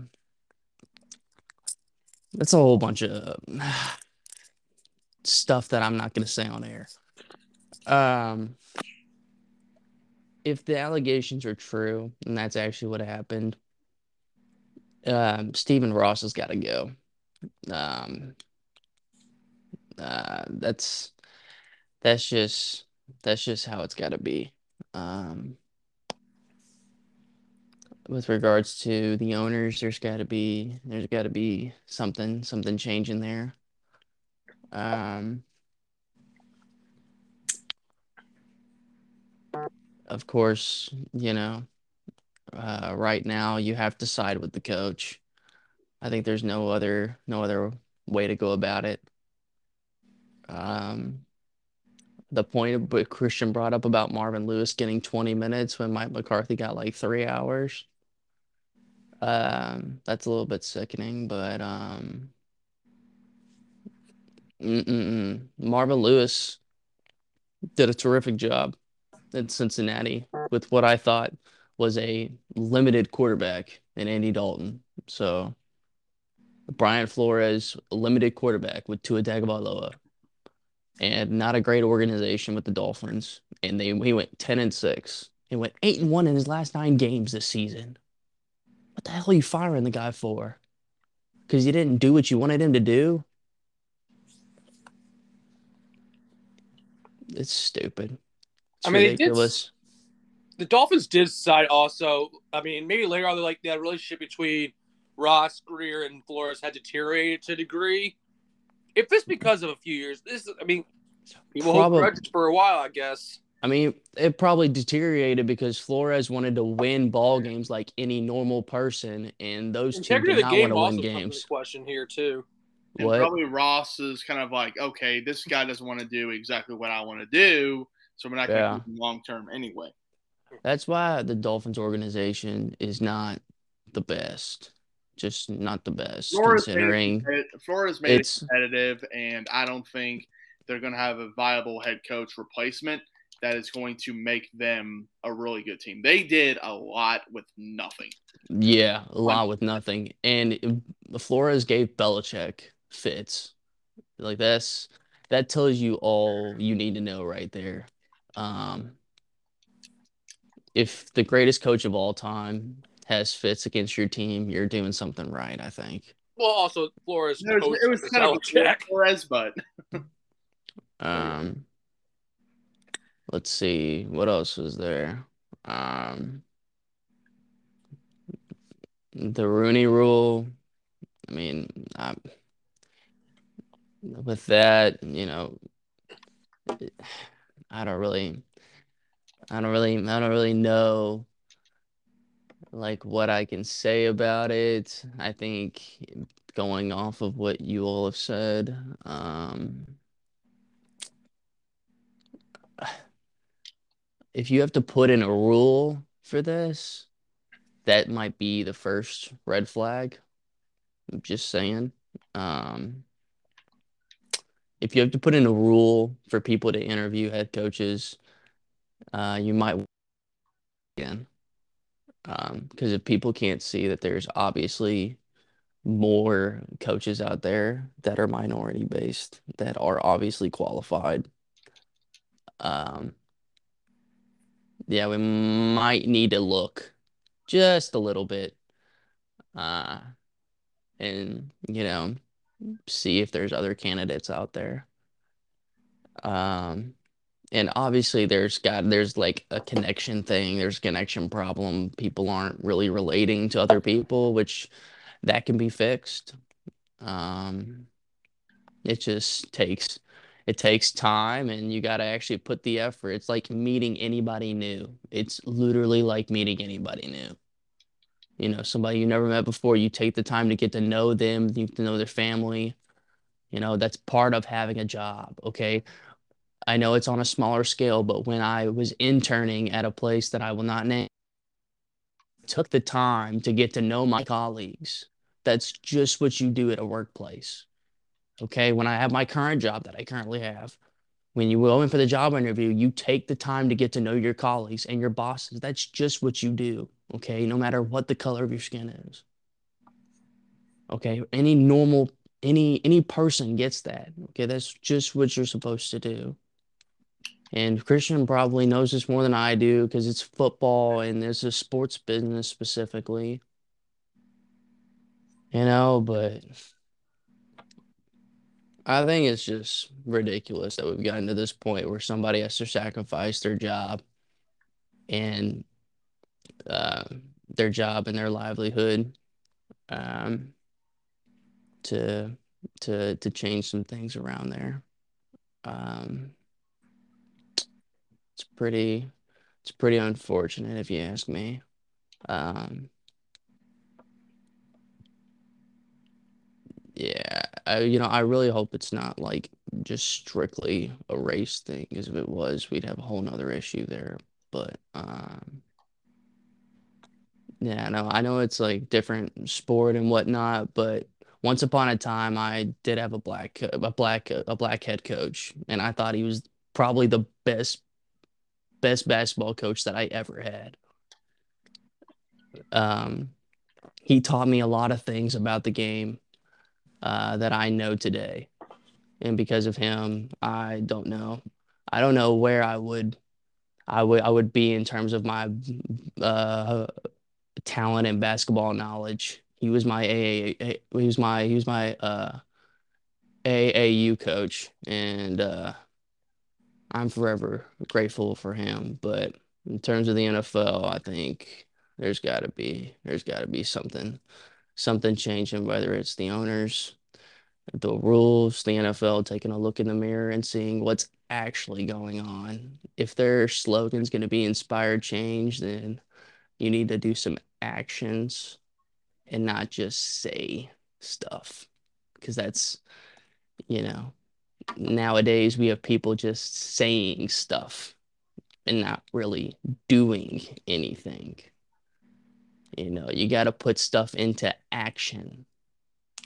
Mike Tomlin is the only minority head coach in the NFL. Well, no, that's not accurate. He's only black head coach. Yeah, he's the only black. He has That's Solomon what I still meant. in charge of Confirming Brazil. that. that's not weird, that's but you know what I meant, guys. two Guys, guys, Okay, guys, okay, guys, yeah. you know what I meant. God, we're being semantical here. You Yeah. know what I meant. Okay. Him and Robert Saleh. That's two out of 32. Well, yeah, I get what you're saying. Okay. And also, a little bit of note: we've had now six head coaching hires, and again, th- nothing's race related, but all six have been white guys hired this offseason, with three openings Yes. remaining. Okay, and I will continue. I will continue to vouch for Eric Bieniemy, DeMeco Ryans. Okay, I will continue to vouch for those guys because they should get head coaching jobs within the next, and and even in this cycle. Hell, even Jim Caldwell, he was Jim unceremoniously re- fired from Detroit a few years ago. I mean, and, and Marvin going- Lewis. Yeah, like Freaking- going back to Jim Caldwell, I mean, Detroit fired Jim Caldwell saying that they are going because they want to go a different direction and get them over the hump. They I they freaking hire Matt Patricia. They win nine games in like three years, and now they're back worse than ever. So it's just here's Jim Caldwell. I just pulled this up. His records: Indianapolis, his first year there, fourteen two, lost in the Super Bowl game to the Saints. Second year, ten and six. Third year, you go two and fourteen with Peyton Manning got injured and missed the entire season. He's he has one bad year with a lot with a very extraneous circumstance. And again, maybe some there's more stuff behind the scenes that I'm overlooking because I don't remember the exact details. Um, again, two wins is definitely not um, good, and I guess maybe they, maybe they want someone for Andrew Luck. Uh, Detroit goes 11 and five, NFC wild card loss. Seven yeah. and nine, nine and seven, lost in Seattle in the playoffs nine and seven and five. Like he yeah. he's a winner. Except in college. Hey, college days Wake was horrible. Him and then if we if we if we for a second want to go back to David Culley for what this man had to deal with in Houston and what the roster was compiled of, there's no way that they should have won five or six games. No way. And Davis Mills shouldn't have been as good as he was. No, no, not, really, yeah. Not he was a shock it took, to everybody. It took him. It took him almost three decades to get a head co- to get a uh, head coaching job. That's ridiculous. Yeah. All right, on to something a little less controversial, depending on uh, how you view controversy. I guess on the controversy scale, it's not that bad. But the Washington football team is now rebranding as the Washington Commanders. Uh, not a very, at least publicly on NS, if you use like an unofficial like Twitter poll, a lot of people are not a big fan of the name. Me, and I mean this sincerely, I'm extremely indifferent to it. It's a team name. Again, we'll discuss it because it is sports news. Um, say what you want about the former uh, name before football team. Um, definitely, a sign of the times, it was time for a change, I guess. Um, commanders, uh, kind of got leaked ahead of time, but it's it's a, it's an okay name. I'm I don't have an opinion strongly one way or another on it. We'll get used to it as time goes on. It's I think it's one of those things you overreact initially to it because uh, you want it insert team name here. It's again they'll take the football field this year as the Commanders, and you know we'll see how they do as a football program on the um, football side of things because they were in the playoffs just two years ago.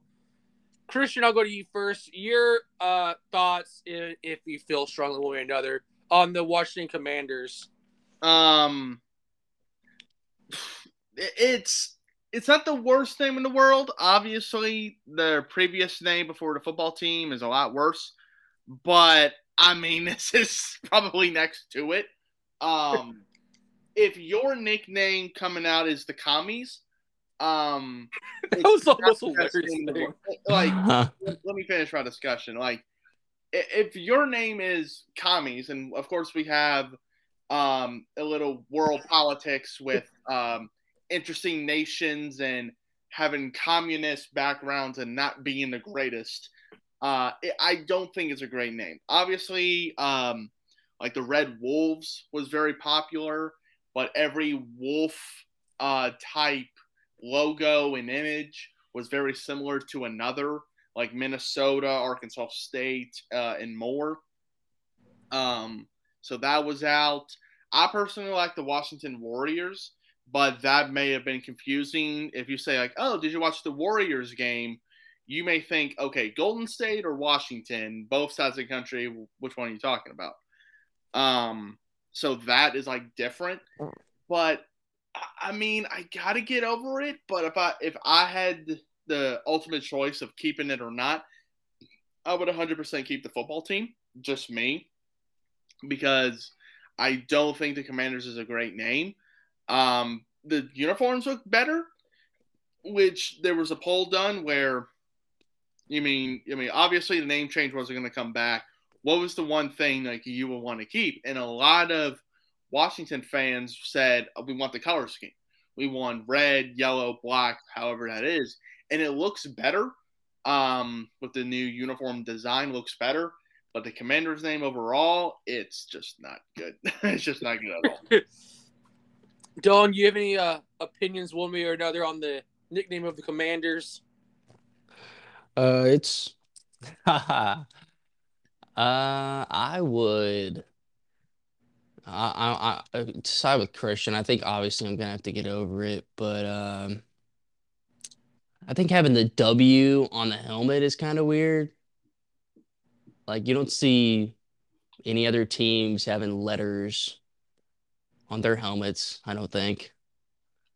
Um, I thought Green they Bay were. literally has a G on their helmet. Yeah, we literally have a God, Georgia logo. you know what? I just forgot I mean, Green Bay the Browns- existed. The Rams literally have an. LA with a ram horn on it. Oh, you know, that's unfortunate. I'm just so.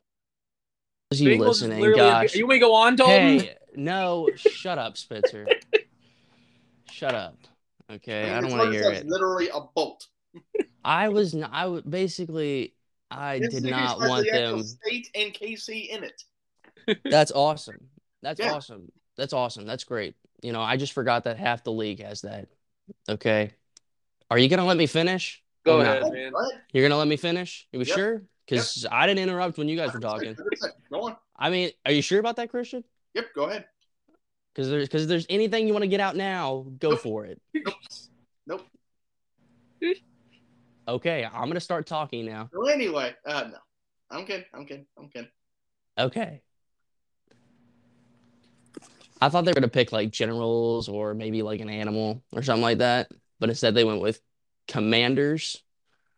Um, not a fan. Not a fan. But you know, I am not a Washington football team. Excuse me, Washington Commanders fan. Uh, so I really don't have to worry about it that much. Wow, thank you so much, guys, for reminding me that half the league has a letter or letters on their helmet. Maybe it's just the fact that I was so used to Washington Washington football team being the name of their football team for the past couple of years that I just wanted them to get rid of the W on their helmet. Period. End of discussion. But, you know, whatever. I'll have to deal with it, I guess. All right. Uh, sorry for that tirade, Dalton. I just had to correct you for something.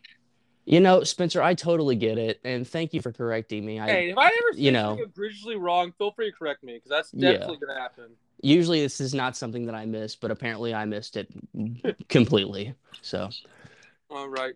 Switching gears to coaching hires, we have three coaching, well, four coaching hires now. Three technically official, one soon to be official once the season ends, and a GM hire. We'll start first with the team that was formerly uh, we discussed with controversy, uh, but just on the hiring alone of Brian Daboll, um, and only Brian Daboll taking the job, I think it's a good hire, personally. Um, Buffalo, if you watched that Buffalo KC game in the playoffs, you saw Buffalo's offense at its peak. Well, not really its peak, probably before when they played New England and every single drive it ended in a touchdown, except for the final one where they just nailed it in the game.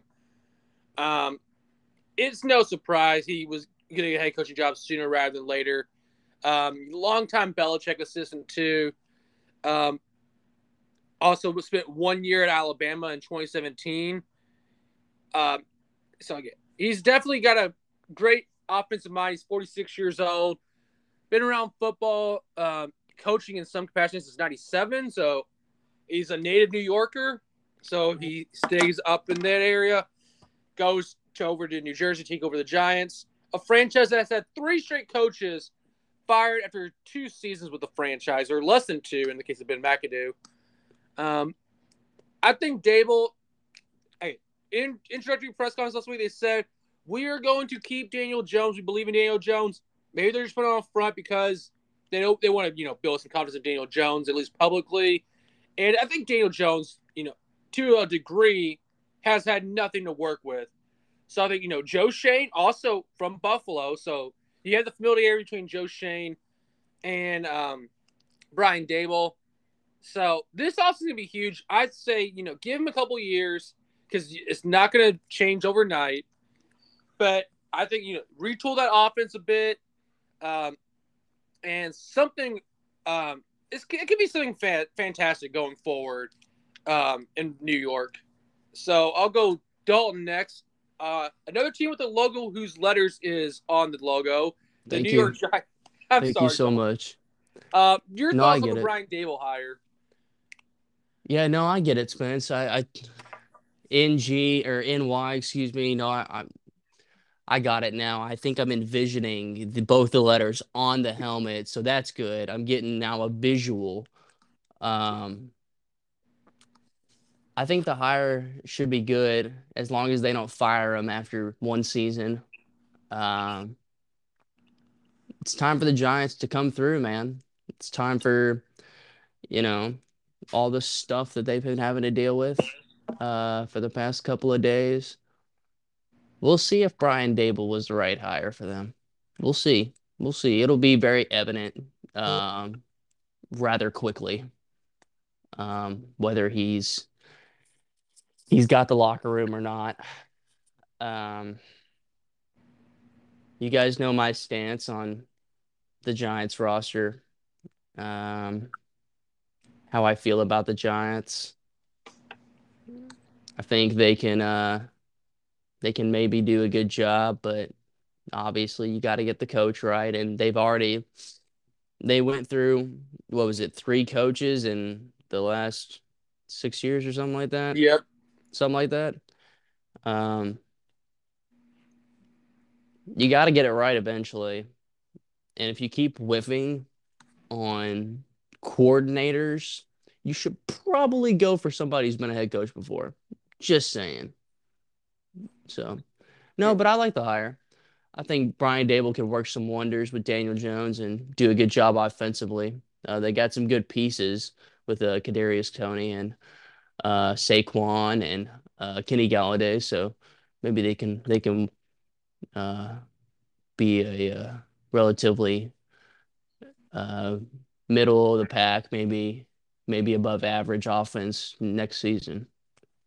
Also, before we get to Christian, real quick, uh, about eight hours ago, news broke that the Giants are expected to hire Chiefs quarterbacks coach Mike Kafka as their OC. So you get Daboll's offensive mind, and you get Kafka, who's the QB's coach in Kansas City. So you got two bright offensive minds to work with either you know Daniel Jones this year, or you know maybe draft for the future this year or the next year. And you know you got two brilliant offensive minds, in my opinion Mhm. that could you know help that offense out real quick. Yeah, definitely. And you see the the Chiefs, the Chiefs with Patrick Mahomes, you know, the quarterback's coach there, just you know, did a, a terrific job with Pat Mahomes. And um, you see you see the uh, the uh, great results that's happened there. So good hire. Yeah, Christian, your takeaway on Brian Daboll getting the Giants head coaching job? Um, I mean, this was this is a really good hire. Obviously, Brian Daboll has been in the realm of being a head coach uh, for the last several years. Um, I, I'm I'm thanking you know the Lord that they actually picked a good coordinator, offensive defensive coordinator, who's done good work in the past. Um, Buffalo was, I mean, seriously, a coin flip away from possibly go- winning the AFC, uh, the divisional game against the Chiefs, and who knows against uh, the Bengals. The, like Buffalo's offense has been truly amazing the last couple of years. Josh Allen has really stepped up and become one of the best quarterbacks in the NFL. Um, in Kansas City, obviously, their quarterback coach is going to be the OC in New York. Um, it, it feels like New York is going to be on the rise. This is a division that has never had a back-to-back winner in almost two decades, and I feel like Dallas may be reverting back. Uh, Philly could do something like this. This is a very interesting division. Um, I don't think Washington's going to win it right away. I mean, they obviously could. We've seen what the Bengals have done. Um, but you know, the quarterback question is obviously up there. Uh, do they keep Daniel for one more year? Do they decide to look at other options? Matt Corral, um, Kenny Pickett, Malik Willis. Who do they do there? Uh, New York will definitely be the quarterback uh, class is obviously going to be front run, uh, possibly in Buff in Buffalo, New York's mind, and um, I, I think New York could do very well. Um, obviously the Joe Judge hire, I'm like, dude's a special teams coordinator, and he's not really popped. Uh, when he was a coordinator in New England, it was like, oh, best special teams in the world, Joe Judge. Oh my God, he's amazing. No one said that. Um, but Brian Daboll, we obviously seen what Buffalo has had, um, and how much success they've had in the last several years. So I think Brian's going to do a good job. Um, give him a couple years, see what he does, and if they can't get out of the basement or even third place, then you kind of look somewhere else. But as of right now, I like the hire, and let's see how he does. Yeah, it's definitely a new regime over there in New York or East Rutherford, New Jersey. Get technical with it. Now shifting over to Paradise, Nevada, the Las Vegas Raiders. Uh, making a splash hire, stealing two guys from my beloved New England Patriots. You know, you take uh, Dave Ziegler, who you know de facto GM. Um, you know, he was director of scouting and a lot of other capacities they had. Uh, definitely instrumental, uh, according to a lot of people, in last year's free agent splash that New England had. They also benefited from having a lot of cap space in a year where the cap went down and teams didn't have space. Director of player personnel, that was his title from last year. Raiders, obviously, you know, they wanted him when they moved on from Mayock. Uh, Ziegler, they asked him questions about Josh McDaniels and what could happen there. And that kind of, I mean, this was a like pairing that happened together. The Giants, obviously, you know, they hired Schoen first and then Daboll gets hired. So that kind of happened to, uh, two things at once. Uh, but this was on the same day they announced Dave Ziegler's leaving, Josh McDaniels. So I'm going to lump this into one um, segment here. McDaniels obviously spending a lot of time in New England in various capacities. Um, you know, spent time during the early parts of the dynasty. He, he him, and Bill Belichick have been a part of all six championships in New England because when he left in 0, he left in 08 after you know the Cassel injury or the Brady injury. The Cassel started. He left to go to Denver.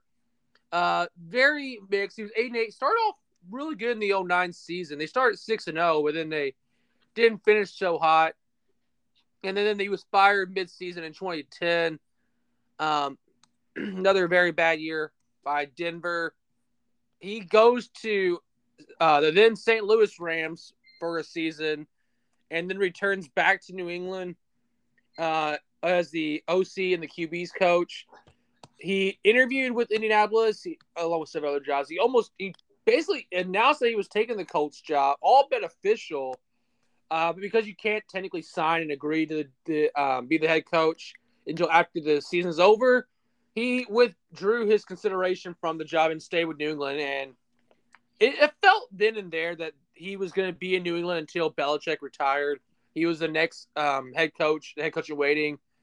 Um, then I guess Belichick has no signs of slowing down. And McDaniels, he was always interested, but teams, of course, being cautious because of their past, they to be bend the butt again by interviewing McDaniels and having him renege at the last second. So, but it worked out. He Mac Jones, um, so what you will, he's a Pro Bowler, which I don't put much stock into that personally, but teach their own. Mac Jones had a gr- great rookie year um, under the tutelage of McDaniels, and now the Raiders are getting him. With you get a quarterback of Derek Carr's caliber, you got Darren Waller on that tight end front, Hunter Renfrow, Um, who's the other really good receiver that Vegas has? I'm blanking on. Uh, well, they have Henry Ruggs before that. Whole... They did have Ruggs. They, they Bryan Edwards. Who? Yeah. Bryan Edwards. Yeah. Bryan Edwards. Yeah, they got they got some talent there on um, the Raiders roster. Even on defense, you know, Maxx Crosby up front, he was a uh, monster pass rusher. There's some t- Yannick Ngakoue too. I mean, this roster is not horrible. They were in the playoffs for a reason. Um, remains to be seen, I guess, what happens to Bisaccia. I think he's probably looking elsewhere. I mean, he's not. Reta- I think he's technically a free agent if you want to get technical with the coaches. Uh, but it's gonna be a. I think that okay, they were in the playoffs last year. It's a very tough division, but it's one that I think can work out. I, like I trust Ziegler's um, judgment.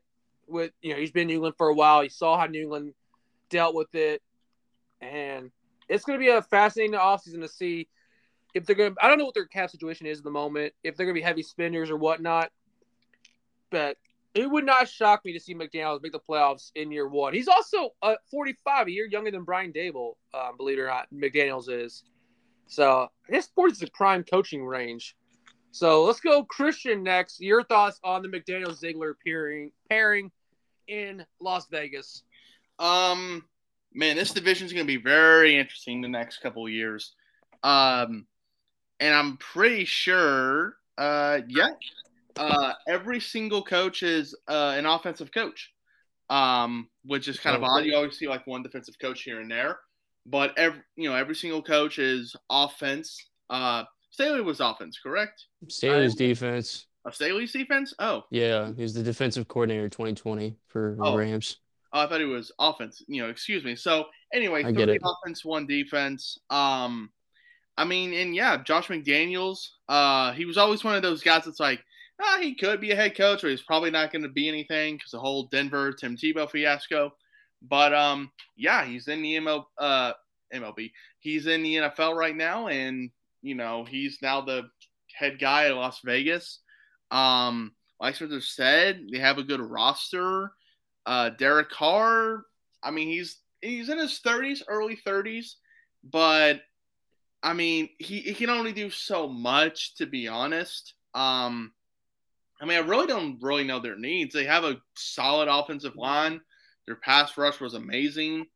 Um, maybe Kicker's great too. yeah, kicker is amazing.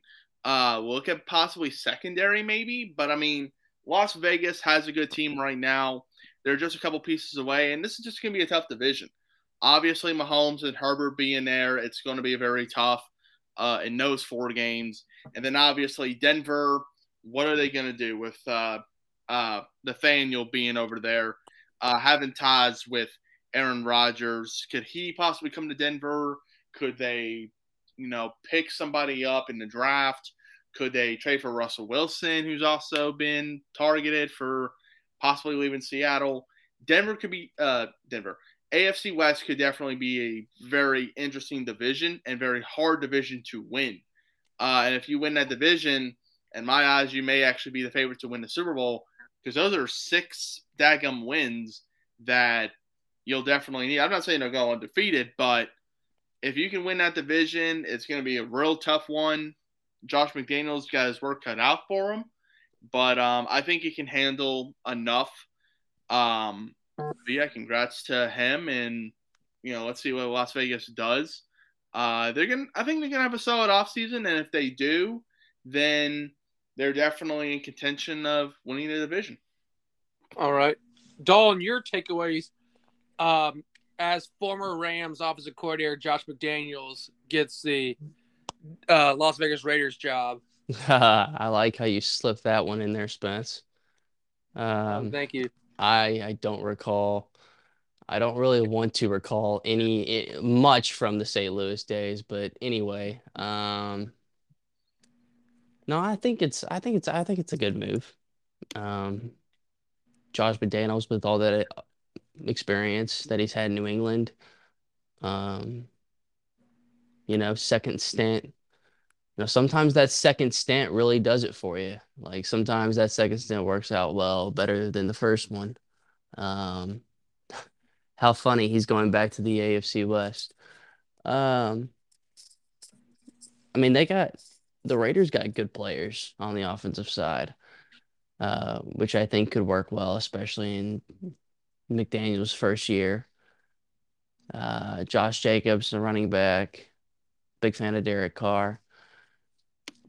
Um, their offensive line might need might need a little bit of help in their secondary, but other than that, the Raiders look like a contending squad. And you guys mentioned it earlier about how they made the playoffs this past this past year, this past season rather, and um, yeah, I think I think the Raiders are going to be pretty good here soon. Um, contending to maybe go deep into the playoffs and if if they can make it. All right. Uh, next up, we'll go with I'm gonna go into terms of when they were announced. So we'll go with this one next. Kevin O'Connell. Okay, not official yet until after the Super Bowl, but the writings on the wall that Kevin O'Connell they've agreed in principle to a deal with the Minnesota Vikings.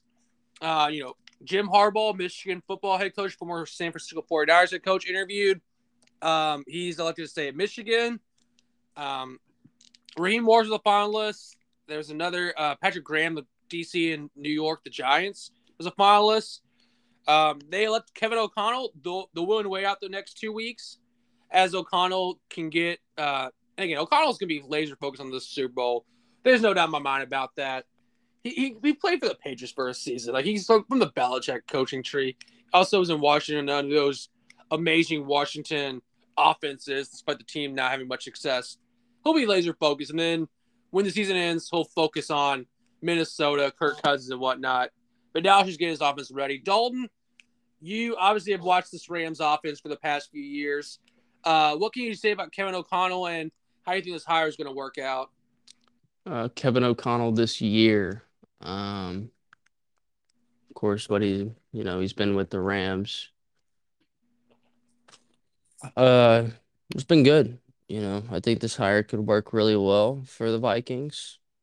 Um, if it can, if they can, you know, the GM and KOC can get on the same page, uh, they could have something special.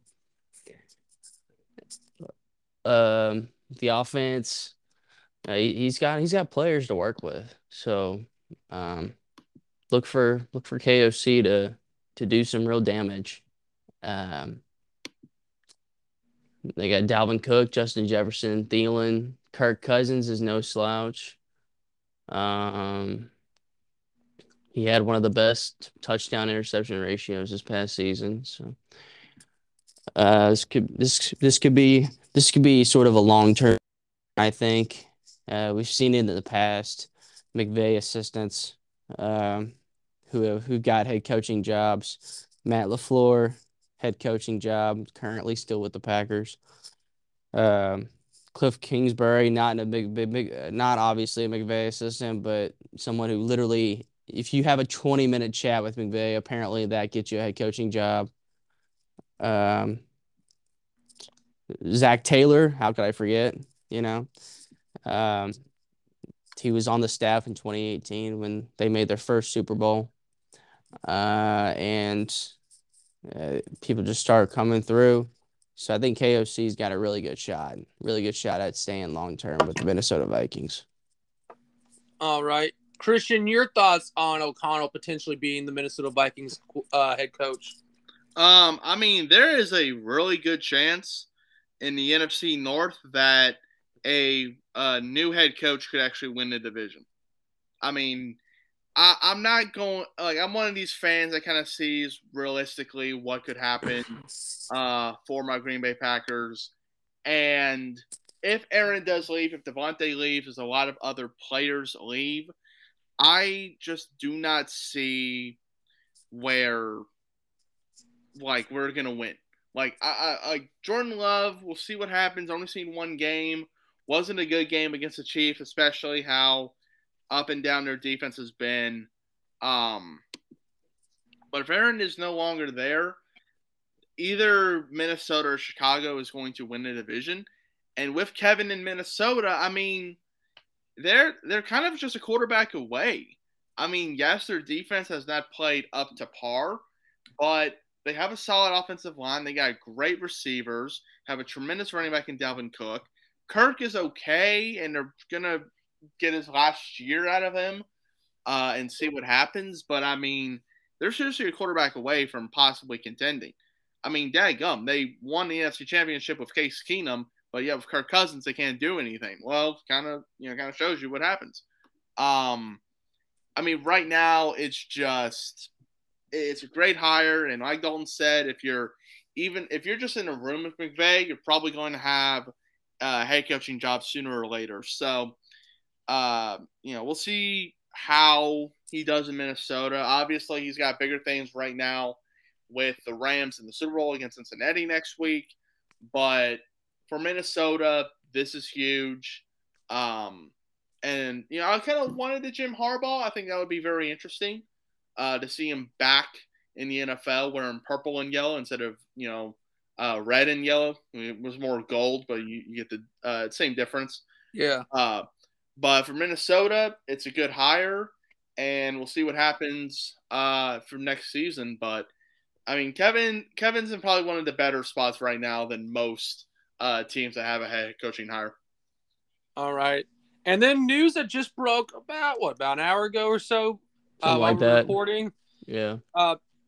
This is the second time that we've been in the move recording episode and a coaching hire break. If you remember last year, we were recording an episode and the Robert Saleh coaching hire broke during the episode. Before I go deeper, one thing I've seen people bring up on Twitter is the Jaguars. Their GM is Trent Baalke. He was took over midseason. His he was also formerly the San Francisco 49ers GM. His last three seasons as a GM, like last three coaches that have coached under him, have been one and done. You know, the Chip Kelly and Jim Tomsula days at, in San Francisco. Obviously, before that, he fired Jim Harbaugh. And then this past year, Urban Meyer fired midseason. I don't think we'll see a one and done with this situation here. Who knows? But that is a really bad track record, and I can see why Jaguar fans hate Trent Baalke, honestly. But we all knew was coaching hire was going to happen sooner or later. Kind of weird that he sat out for an entire year, given this guy's resume. But Doug Pederson, the former Eagles head coach, Super Bowl 52 champion, um, over the Patriots. I, I, I was I, now I mention it. I feel like it'd be a disservice if I didn't say that at least. Uh, he, you know, his career's on somewhat of a downfall after that 13 3 year, winning the Super Bowl with the backup quarterback, Nick Foles. Uh, you know, 9 and 7, second division, you 9 and 7 next year, first in division. Then you go 4 11 and 1. Um, I started the firing. It was really weird because it wasn't immediately after. It was like a week after the season ended, and then Doug Pederson got fired. But nonetheless, the Jaguars have decided to hire him. Obviously, you know, resume speaks for itself. Super Bowl champion. Uh, was he named Coach of the Year? No, but um, actually, yeah, Maxwell Club in it. So the Maxwell Club voted him Coach of the Year for 2017. So he had one of those at least. Yeah, what he did in, in uh, Philadelphia was amazing. Uh, living in their first championship. Okay, you got Doug, Doug Pederson. You have uh, I'm blanking. Trevor Lawrence. Why did I blank on that for so long? No clue. You got Trevor Lawrence. You should be able to do be decent at least this year. Because we saw Jacksonville won games with Blake Bortles. See what you about him. You won a Super Bowl with Nick Foles again. Foles obviously was a good quarterback too. Um, Carson Wentz even looked good under Doug Pederson. I think Wentz is better than people give him credit for. To be honest, it's gonna be rough. His first year, I don't expect an overnight sensation like we did with the Bengals last year, where they went from the worst record to first place in the division and in the Super Bowl. I don't expect that, but I think give Pederson some time. He can work with. Um, he'll improve Trevor Lawrence. The roster needs. I'm not gonna say complete overhaul. Needs to be better because Urban wasn't doing any justice last year. I think the staff also needs an overhaul because Urban's guys, frankly, weren't very good. So we'll see who he hires, if he hires the right guys, how this team can play. Um, I think it's a good hire, but it's going to take some time because that roster, kind of the New York Giants situation, it's bad. There's a reason you're picking that high um, again because your team wasn't very good. Dalton, your thoughts on the Doug Pederson hire that just broke fairly recently ago? Uh, it better work. Um, I could see the Jaguars giving this man more than one year. Uh, given with what they have currently, um, they better make they better make some splashes in free agency to, you know, to elevate this roster. But I could see him winning about five or six games, maybe seven. Uh, because Doug Pederson has, you know, his first season with Philadelphia, they went seven and nine, if I'm not mistaken. Uh, Yeah. And then twenty in twenty seven, and then twenty eighteen, they they bust out for Wentz's MVP season. But or would have been MVP season. Um, yeah, I, I think this this could be this could be a good move. The makings of, you know, the start of something new for for the Jags. Um, little bit alarming that Trent Baalke has had the track record that he's had that he's had. So maybe he he may not be the guy for GM. Um, I saw this stat that they they they the the Jags are the fourth team to hire a former Super Bowl winning head coach after have after after having at least a share of the worst record in the NFL. The other three times were Parcells with the 97 Jets, and he went 29 and 9. Parcells again with the 93 Patriots going 32 and 32 and Hank Stram in 76 with the Saints going 7 and 21. So, if we were basing this just off precedence, it's going to be a uphill climb for sure. A huge uphill climb. Uh, but good luck. That's all I have to say. Uh, okay, Christian, your thoughts on the Doug Pederson hire? Um, it's a big hire. You know, obviously Jacksonville is kind of in the spotlight right now because of the number one overall pick last year in Trevor Lawrence. Um, I think their offensive line is a good offensive line to deal with. Um, I think their weapons are fine. Uh, DJ Chark and um, you know Marvin Jones, uh, shall not.